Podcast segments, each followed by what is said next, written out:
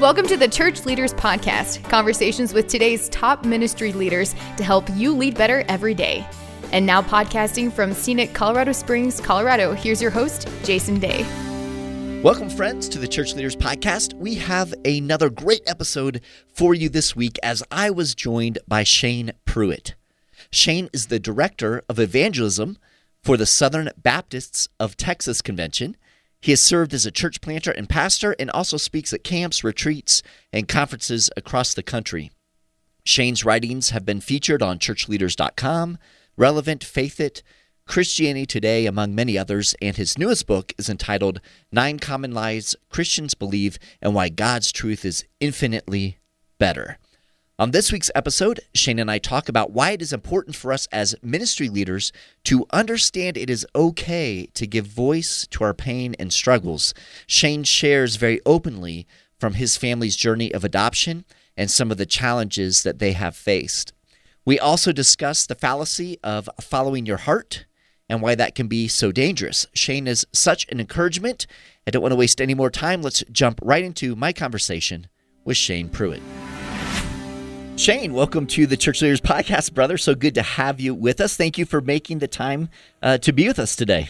Hey, thank you, Jason. Man, what an honor it is to be on. And, you know, it's such an honor to do ministry, but whenever you get to do it with friends, Yes. It makes it even more sweet. So, man, we're friends. So, what an honor to be on and do this with uh, my friend. Yeah, that's exciting. And and what's so cool is um, you, as a, a pastor of many years, a church planter, um, and now you, you travel, you preach regularly uh, in you your, your role as the director of evangelism for the Southern Baptists across the great state of Texas, you, you have such a heart for for people who are far from God. You know, I mean, you're just a natural kind of evangelist, but you have such a heart for pastors, and that's what I just love about you, brother. And so so excited to have you on the Church Leaders podcast because our listeners, as you well know, are pastors and ministry leaders, and and excited that they'll be able to hear from you and uh, praying that they be encouraged. Um, for you, brother, ministry has been at the heart of your life and uh, you and your wife Casey, and for many years. But you and, and Casey went through a really big God moment where God sort of peeled back a lot of the, the nice little churchy cliches that we so often hear. And God really revealed himself to you guys in a really uh, you know, a powerful way, a, a way that, you know, really transformed your lives. Can you share with us about your journey uh, specifically your experiences as you were adopting your son Titus? Yeah, Jason. Um, like I said, I love ministry. I love churches. I love the bride of Christ. I love pastors and leaders. Uh, but I always say my primary ministry is my family. Everything else I do is from the overflow of that. So my family, I have a wonderful wife named Casey. We've been married 14 years. Uh, she is a picture of God's grace in my life, and and um, yeah, I have no qualms at all to say she is uh, way more godly and spiritual than I am. That's how much I respect her and look awesome. up to her. Uh, we also have five kids that are 12 and under, so that is a prayer request. You know, um, our uh, two oldest, uh, Reagan and Harper, are biological daughters. Our three youngest are uh, adopted. Our oldest son, Titus, who just turned six, is adopted from Uganda, Africa. So when my wife and I got married, immediately adoption was on our heart. We knew we wanted to adopt, and so um, on into our marriage, we just really felt like God was calling us uh, to that realm of, of life to, to adopt, and and so we started researching agencies. We came across an agency that we wanted to partner with, a very Christ-centered agency. Uh, we just felt international adoption at that time was on our heart. We also have two younger children that are through local adoption. But at that point in our life, we felt God was calling us to international adoption. We were looking at a list of countries that this agency uh, partnered with. And uh, we both felt like God was calling us to adopt out of Uganda. Uh, we had both been to Uganda, uh, love that, that country. We continue to go uh, every year, or at least every other year, um, even now uh, to continue to do ministry there in Uganda. And so, like God was calling us to adopt in Uganda. We were starting the process to uh, adopt. And, you know, Jason, when you adopt internationally, there's tons of paperwork, of course. And one of the pieces of paper that you fill out is almost like a checklist. where you check yes or no of things that your family is open to uh, in adopting a child. And so it may, I mean, it's all over the realm. You know, are you open to a child with uh, special needs? Are you open to a child maybe who that has uh, an arm amputated? Are you open to a child that's HIV positive? Are you open to a child that has uh, maybe behavior issues? And um, as you're filling out this checklist, you hate to check no on any of those, mm. but to the best of your ability, you you try to uh, check what you're open to, where you feel like your family can handle and be the best fit for a child. And and I'll be honest, at that time, six and a half years ago, we we did a lot more checking of no to things that we were not open to than checking yes to the things we were open to. And almost at that time, we look back and laugh that that was probably a time that God laughed when we were filling out that checklist because because it's almost like, yeah, guys, like, hey, yeah, fill out your little checklist and see how that works out for you. And, you know, right. isn't it funny how we do that in so yeah. many realms of life, you know? And so, uh, fast forward um, several months later, uh, we get a call from a friend who had a relationship with a baby home in Uganda and said, "There's a, a little boy in the in the baby home there. Uh, families just have not been open to adopting him. For some reason, the Lord put y'all on our heart. Would y'all be open to adopting this little boy? He has some needs. He had gotten in a really bad infection on his head where they had to remove uh, a large portion of his scalp to where almost 40% of his skull was exposed. His mom had died during childbirth. Uh, the dad was a Muslim man with uh, multiple wives. Uh, Titus's mom was not one of them. So here's this baby at the baby home, and they say, you know what? We don't even know if he would survive a flight home, uh, but we would love to get him to the states and get him in uh, the health care that he needs. And we just believed that God was telling us this was our son. So mm. we prayed about it, felt the Lord say yes. Uh, we go in country, we go through the steps to become his legal guardians there. You finalize the adoption here in the States. We fly back home. He survives the trip. We literally, Jason, uh, we we land at DFW, uh, Dallas Fort Worth Airport, and drive straight from there to Dallas Children's Hospital and check into the hospital. We're in the hospital for three days, and the doctor comes in our room, the neurologist specifically, and he turns off the TV. He scoots up a chair, sits right in front of us, and at that point, you know um, what he's about to say is not good. Right. And he looks at us and basically said, through all the tests, we have found out uh, your son has cerebral palsy. He's uh, has a severe seizure disorder. When we were in country with him, going through the process to become legal guardians, he had uh, these shaking episodes. But the the doctors there said, "Oh, those were pain tremors from the the infection on his head." And I mean, we had no experience with seizures, so right. we didn't know anything different. We were like, "Ah, this looks different than pain tremors." So the doctors here tell us uh, he's got a severe seizure disorder. He's uh, got um, cerebral palsy. Uh, he's having 20 plus seizures a day, and they said there's even chances that he could have possibly been abused through shaking. And I mean, yeah, it hit us like a ton of bricks because this is not at all what we had planned for. This is not at all what we filled out a checklist for. Um, as embarrassing as it is to say, when we were going through the process of adoption, we had the Blind Side story in our mind. Remember the movie The Blind yeah, Side? Yeah. So we're like, hey, right, we're going right. to adopt this this kid. He's going to be massive and an athlete. And he's going to protect his sisters, and he's going to run up and down a football field. And um, God said, nope, uh, my plan is bigger and better than that for you and your family. And and so for an entire year, Jason, like we internalized the pain and the shock of the dream that we had for our family, we internalized that pain and shock that it was going to be significantly different than what we were planning for. And on the one year anniversary of Titus being home, we just both crashed. Uh, we crashed emotionally, physically, spiritually. We didn't have a crisis of faith, but we were just burned out. Mm-hmm. For an entire year, Casey internalized the pain and the frustration um, I, I internalized it in a different way of making myself really, really busy. The pastor of a fast growing church at the time. And we wanted to we wanted to keep it all together on the inside, you know, on the outside, and we wanted to keep up the appearance because we were doing a good thing. We were adopting, and we were now parents of a special needs child, and and we would throw around these one-liner cliches, and people would tell us all kind of cliches of, "Hey, God won't give you more than you can handle," and and all of these things. And at a year end, we just crashed, and um, and it was in a moment where we had to say, you know what, these cliches aren't helping us and there's nothing there that is sustaining us. And uh, through some great counseling, through some great advice from friends and ministry partners, uh, we just returned back to what God's word had to say and stop relying on all these cliches that people were telling us uh, to get us through those dark nights of the soul. Yeah, that, that's that's good, and and uh, I I love your story in so many ways um, because you know you know seeing your family today and and just uh, you know your your story continues to unfold.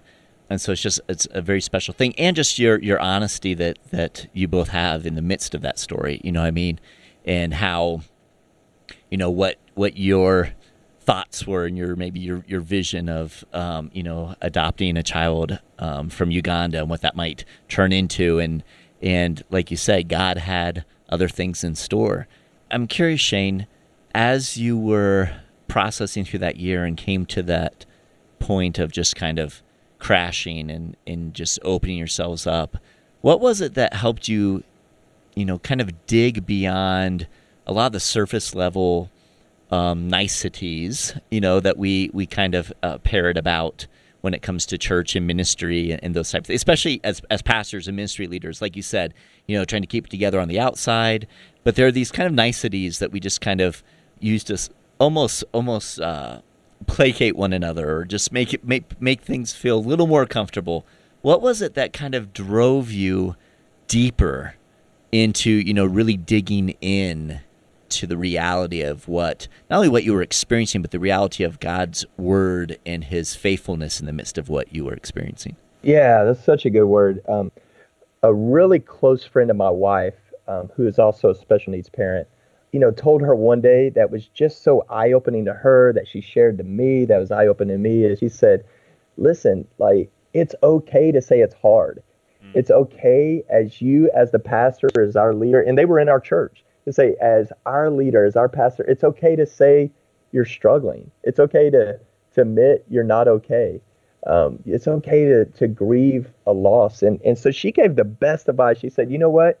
You need to mourn the death of the picture perfect family that you had mine. Wow. And what she meant by that is this is like you had a vision for your family, you had a plan for your family, you had the picture perfect idea of what you want your family to be, and that has now died.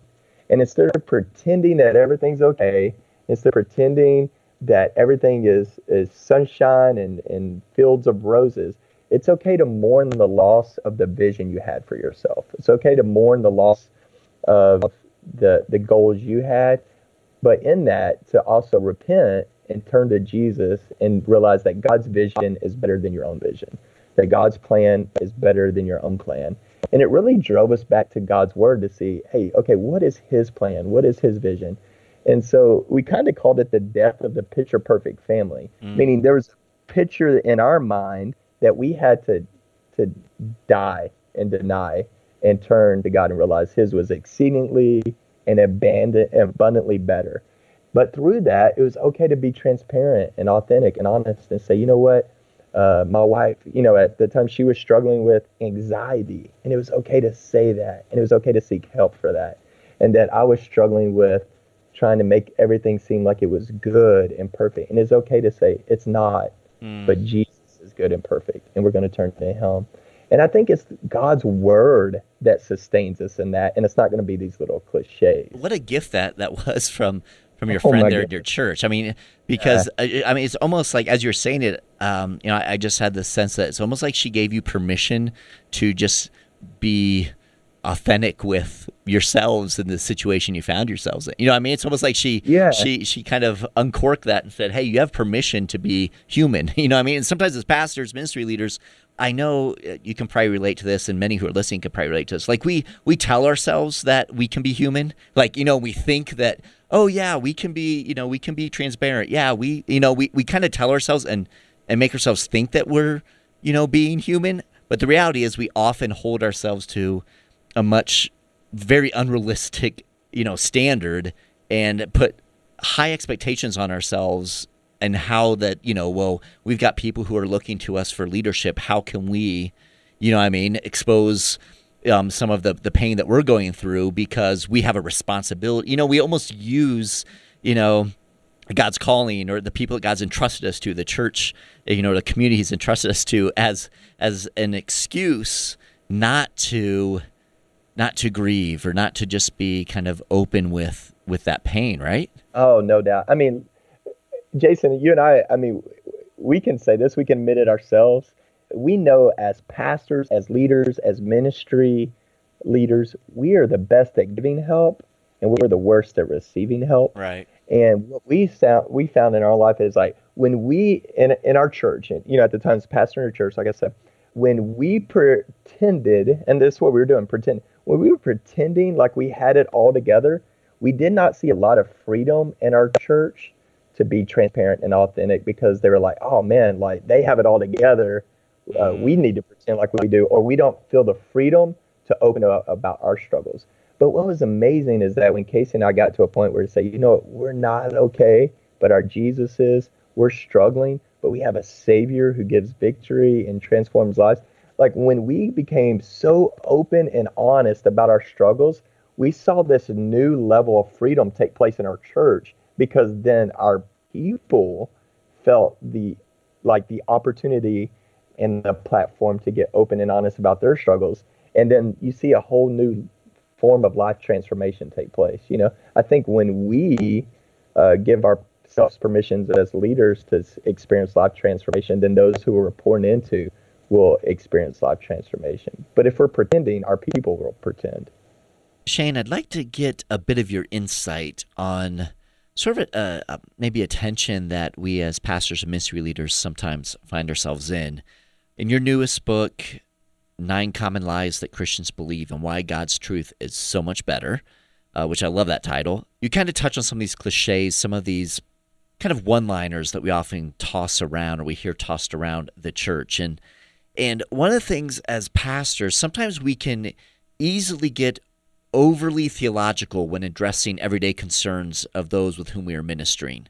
Um, because these are conversations that, that we have had uh, in seminary or in college or conversations we're having with one another about you know some of these doctrinal issues or um, deep theological issues. And oftentimes people aren't really ready for you know just getting into a deep theological conversation on an issue that they're dealing with. And it seems that sometimes people turn to these uh, these one liners these cliches in, in a way to sort of just not go too deep, but just kind of give someone something that might might seem helpful at the time.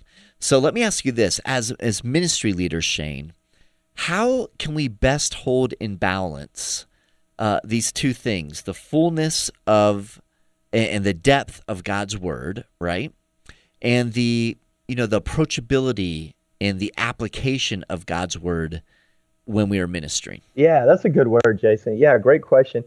You know, to kind of go back a little bit, I think I've shared my testimony with you before.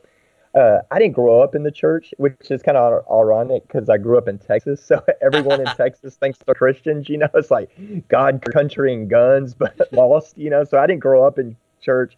In fact, I didn't become a Christian until I was 21.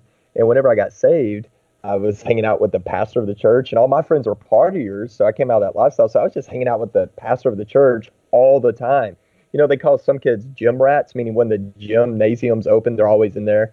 Uh, I became a church rat. Like literally, I went to everything. It'd be Tuesday morning, senior adult Bible study, and it'd be me and a bunch of 70 year olds, you know. uh, and then the pastor would make hospital visits, and I would go with him. And, and at that time, like the Lord's called me to ministry, obviously since then, but at that time, not necessarily because I felt called to ministry, it's just I wanted to spend a lot of time with him and I knew I could not go back to my old lifestyle, hanging out with the same friends and going to parties and all that and stuff. So one day he goes, Hey, Shane, what are you going to do with your life? I said, I don't know. And he goes, Well, why don't you at least go to Bible college and learn the Bible? And I go, Oh, awesome. Okay, that sounds good. I didn't even know there was a Bible. I didn't know what a Bible college was, you know? So we visited the campus. I looked at the degree program, didn't see any math classes, and I was like, the Lord has spoken. This is where I'm supposed to go. So I started the following semester. So this is what's wild, Jason, is like I started going to Bible college, and I only been a Christian for about 10 months.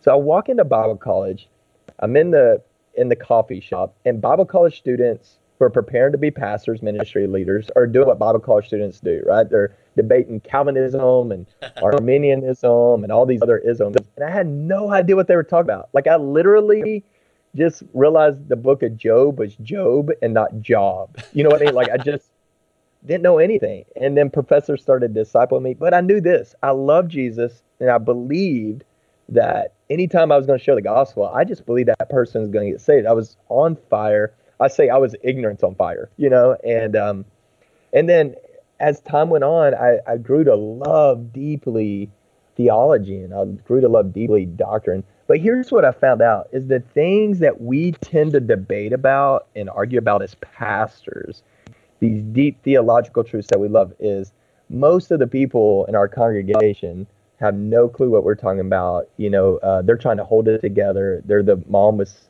single mom with three kids, a husband just left them, or and there's this crisis. And so I think we can err on one or two sides, right? Like you just said, we can err on the side of being so deep theologically that we're way over everybody's heads when we speak, or we're so scared of conflict that even when we hear heresies or we hear bad theology or bad doctrine, we just ignore it, mm. you know, and that's even in with the people that God's entrusted us to. So, you know, the in, in my book, Lies Christians Believe, each one deals with a cliche or a lie we tell ourselves. And you know, as you go through there, you think like, okay, one of the chapters addresses uh, if a loved one dies, does God gain another angel? We always hear that, or God won't give you more than you can handle is another one, or uh, I can never forgive that person. Usually, when those statements are being said, it's it's usually in a time of hurt. You know, like the one like, well, you know, my my grandmother died god gained another angel well usually people are saying that in the middle of a loss. Right. So i don't know if us as a pastor we're counsel- counseling this family and maybe they lost their nine year old and they're devastated. Mm. and they say well my nine year old got her wings today. I don't know if in that moment go well that's theologically not true. I don't know if that's helpful in that moment. But when cooler heads prevail it is so much better to lean on good biblical theological truth. And that is really what's going to sustain us in those dark nights of the soul. And what does the Bible say and not these cliches? And so I think it's so important for us to, to study the Bible, know the word, because those dark nights of the soul are going to come for all of us. We're all going to experience valleys. We're all going to experience heartaches. We're all going to experience loss. So, what theological truths and what biblical truths can we hold on to in that time instead of holding on to these cliches? So, yeah, I agree with you. It's got to be a balance. I think you got to be wise to the situation, uh, know when to speak up, know what battles to choose. But at all times, we need to be looking for ways to train and disciple and teach our people the, the knowledge of spirit and truth that comes from the word um, every day so that when those times come for our people, they're ready uh, to stand on the truth of God's word. Yeah, Shane, I, re- I really appreciate what you said there because we as ministry leaders have to be discerning, right? So, yeah. um, you know, situation by situation, there's always truth. It's not that we suddenly have situational ethics or anything along those lines. There's always truth, yeah. but we have to be perceptive. We have to lean on the Spirit, right? It's the Spirit's guiding and yeah. directing us in, in these relationships as to when to say what and how to say it, right? So, um, yeah. I, I, one of the things that I, I think is important, it comes through in your book, is you kind of address these uh, different, you know, cliches, these one-liners, these lies, basically that we hear tossed about. I think one of the things that's that's good though is that how you say that we need to, as ministry leaders and as pastors, not let kind of some of this folk theology just run. You know what I mean? Like there there is a time, there is a place to address that, and there is, and it's important because it helps people see uh, the, a, a, truer picture of Christ and of of God, right? So, um, yep. one of the I was just thinking, I was reading through the book. You know, we we've stepped into a new year here, and with a a, a new year, people are choosing to you know turn over a new leaf and start something fresh and make you know they're making resolutions, and this year is going to be the year. It's going to count for something. One of the cliches that you address um, in the book is this idea of just follow your heart, and I kind of imagine a lot of people are saying, "Man, in this new year." I'm going to follow my heart. I'm going to, you know, step into that, you know, and, and let my year be characterized by me finally um, following my heart. Uh, can you talk us through why specifically um, that's not a healthy way necessary to approach life? Yeah, definitely. Yeah, yeah. Follow your heart. I mean, I, we see that everywhere, right? You see yeah. it on T-shirts, you see it on coffee mugs, you see it on desktop screensavers with tulips in the background. Just follow your heart, you know. And the idea is like, and you know, I don't know where the statement came from, but when you think of it, follow your heart, as though you know there's something inside you that is this GPS that's never going to get you lost, that is going to like thump inside of you or it's going to speak to you. You know, when you reach those forks in the road, it's going to lead you in the right way every time. It's going to tell you who to who to marry, what job to take, and and all to sum it up, it, it's your heart. You know, well, if you look at what does the Bible actually say about this, uh, it really is a harmful thing to to believe. You know, because you look at these cliches and go, oh, is that really a big deal? Follow your heart. Is it really that big a deal that we deconstruct that lie and and really see what the Bible says. Well, if you really think about it, it really is a big deal because it's horrible advice. Not only is it biblically untrue, it's just bad, bad advice. I mean, because I mean, you think Jeremiah, uh, you know, and, and the, the prophet Jeremiah just says the heart is deceitful above all things and desperately sick. Who can understand it? So, you know, in the Bible, in the Old Testament, New Testament Hebrew word for the heart, the Greek word for the heart, basically means the center of your emotions, the center of your feelings.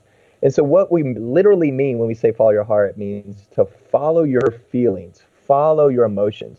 And I think that's exactly what culture means when they say it. That's what it's saying. Like, follow whatever feels right, follow whatever your emotions are telling you to do. And I think we would all agree that's really bad advice because I don't know about you, my emotions change all the time. And if I'm having a good day, my emotions are going to be a certain way. If I'm having a bad day, my emotions are going to be a certain way. Circumstances change my emotions. And so my emotions are going to lead me right into a ditch. Uh, and then on top of that, where the Bible says, hey, it's deceitful, it's sick, uh, all kind of things flow from it that are evil. I mean, think about, you know, Jason, you're a dad, I'm a dad. I mean, how loving would it be for us to look at one of our kids and say, okay, hey, um, I, I got this guy I want you to follow. Do whatever he says, go wherever he goes, listen to whatever he tells you to do, and be obedient and absolutely follow him. And oh yeah, by the way, he's desperately sick. Uh, he's deceitful. All kind of evil flows out of him. But follow and listen to whatever he says. That, that's really right. bad advice, right? We would, as a loving father, we would never tell our kids that. And so, yeah, at the end of the day, we we don't follow our heart. We know that biblically uh, we need a new heart, and Jesus is the great heart transplant surgeon. And so instead of following our heart, we're pleading with the Lord to give us a new heart. And what's great is when we turn to Jesus, we surrender all to Him as Lord and Savior, then God gives us His very best Himself. We get the, the Spirit of God inside of us. We have the Holy Spirit, the same power that ripped Jesus out of the grave now lives in us and the Holy Spirit is now our guide. Uh, where our heart is not a perfect GPS at all, it's a bad GPS. Our Holy Spirit is the perfect GPS. And if we surrender to the Holy Spirit, lean upon the Holy Spirit, are guided by the Holy Spirit, then He will always lead us in the right path. You know, so you know, when we look at it and go, "Oh, well, that that's a harmful, innocent cliche." Well, when you really dig deep in what it means, uh, it's a very dangerous thing to believe, and it's very dangerous advice. And that's why we got to return to what God actually says and what God actually gives us as a GPS to lead us. Um, and that's why God's truth is infinitely better than those cliches. That's good, brother. And that's just one of the nine common lies that um, you kind of open up, reveal, and help people see what God's truth is is really saying um, in your newest book. So thank you for sharing with us, brother. I was just wondering, as we're kind of closing our time down together, is there any words of encouragement? You know, right, you're, you're talking to your brothers and sisters, you know, ministry leaders, pastors. Is there any encouragement that you'd like to leave with those who are listening in today? Yeah, great. Thank you, my friend. You know, what's interesting is how we've opened and closing uh, our time together here on this uh, great podcast is is exactly how the book unfolds because I kind of open the book with our journey of adopting our son Titus, and then I close with the rest of the story. And it really is perfect of what you're asking. Is uh, it's it's interesting that we're talking about a book on cliches, and I can give a cliche, but to really trust the Lord and to know that His dream is better, His plan is better, uh, His way is better, His truth is infinitely better. Um, because now I look at our son, and he's been with us for six years. And I look over those six years, and by far, they've been the hardest six years of our life. Our son Titus still suffers with seizures. There's, he's had 12 major surgeries. Uh, there's constantly doctor visits, constantly therapists, um, you know, constantly different things and needs that he has. And there's a whole nother level of suffering uh, to see your child suffering. It's one thing for you to suffer, but when you watch your, your, your children suffer, it's a whole nother level. And so we look at it and go, man, it's been by far the hardest six years of our life. And Jason, all the time we get people ask us and say, hey, Shane Kristi, uh, if you knew six years ago what you know now, would you still have adopted Titus? You know, if you could go back six years and you know then what you know now and all the things that's gone and take place in these last six years, would you still have adopted him? And I think we want to, once again, we want to be super Christians and reveal the S on our chest and go, yes, because we're super Christians and we're pastors and leaders. But if we were to be honest, if we were to be authentic, transparent, and I want to be very specific how, how I say this, uh, the people who we were, I, want to be intentional how I say that. The people who we were six years ago would have probably said, no, we can't do that. We can't take that on. Uh, we're not equipped for that. Uh, we don't have time for that. We're in ministry, so we don't have time for that. I mean, can you imagine? We don't have time for that. We're in ministry. We're really busy doing things for God. Uh, and so we would have said, no, we can't. We can't handle that. We can't take that on. That's more than we can handle. And here's the good news: is I truly believe that's why God didn't consult with us. Mm, right. he knew He knew better what we needed than we did. And so it's been by far the hardest six years of our life. But Jason, it's been by far the greatest six years of our life as well. And uh, I truly believe that God has used Titus to make me a better follower of Jesus, to make me a better husband, a better father, a better friend, a better leader. Same thing has happened for my life. And what's interesting is, you know, Jason, every day, and you know, our, our son, every day, Kristi and I lay hands on him to pray for his healing, his physical healing, because we believe God can do that. With just the thought, God could heal our son. So every day we pray for God to heal our son. But what's ironic over these last six years, as we've been praying for God to heal our son, God has been using our son to heal us and to kill things in our life that are ungodly and to kill things in our life that just don't matter. And so, to all that to circle back to what every yes is just to know that God's way is better.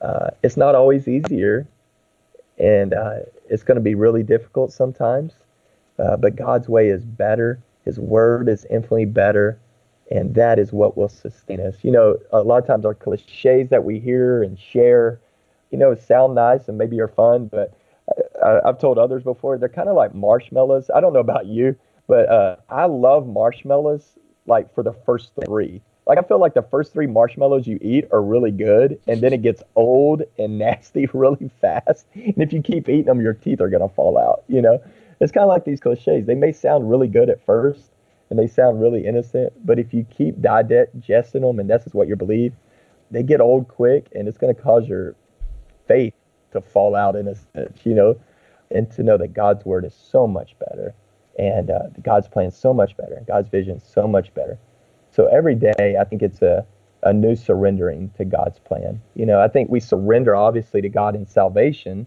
but I think every day is a new surrendering to His will for our life, His vision, His plan, and His word and His truth that's simply better than these cliches and lies that we believe and tell ourselves. That's good, brother, man. That's beautiful. I, I love I love your story. I love how how God has worked through Titus and um, and through your entire family, and how He is continuing to do that. How your story is continuing to be written, right? And and that's true for all of us. So.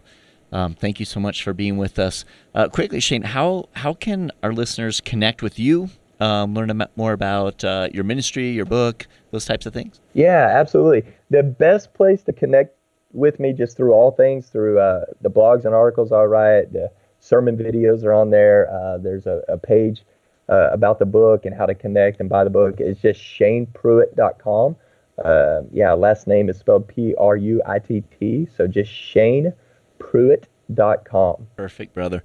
Um, and we'll have that that link in the show notes uh, for our listeners. So that's awesome, man, brother. So good to uh, have you with us on the podcast. Love you, appreciate you, and uh, I just love um, hearing how God is just doing amazing things in and through you and your family. So thank you for uh, being here with us. Hey, thank you so much, my friend. I love and appreciate you, and it's a true honor to be on here with you. It's a joy to watch how God works through you for his kingdom advancement. Awesome. God bless you, my friend. God bless you, brother. I appreciate you taking the time to be with us on this week's episode. Every week, as we are putting the episodes together, we're thinking of you, our pastors and ministry leaders, and striving to provide insightful and inspiring interviews as you seek to grow as a kingdom leader. So we hope you're finding value from the Church Leaders Podcast. And if so, we'd certainly appreciate you taking a few moments to head over to iTunes and leave us a review. Your positive reviews and ratings help other church leaders more easily find our podcasts so they too can benefit from these interviews. Again, we thank you in advance. And if you have any comments, any questions, suggestions, or ideas for guests, I would love to hear from you. You can send me an email to podcast at churchleaders.com, or you can connect with me on Twitter. Finally, you can find this podcast as well as other great faith based podcasts on the FaithPlay app. It's available for both Apple and Android. And so we encourage you to check that out as well. So until next time, this is Jason Daye, encouraging you to love well and lead well. You've been listening to the Church Leaders Podcast. For articles, videos, and free resources that will help you lead better every day, visit our website at churchleaders.com. Thanks for listening.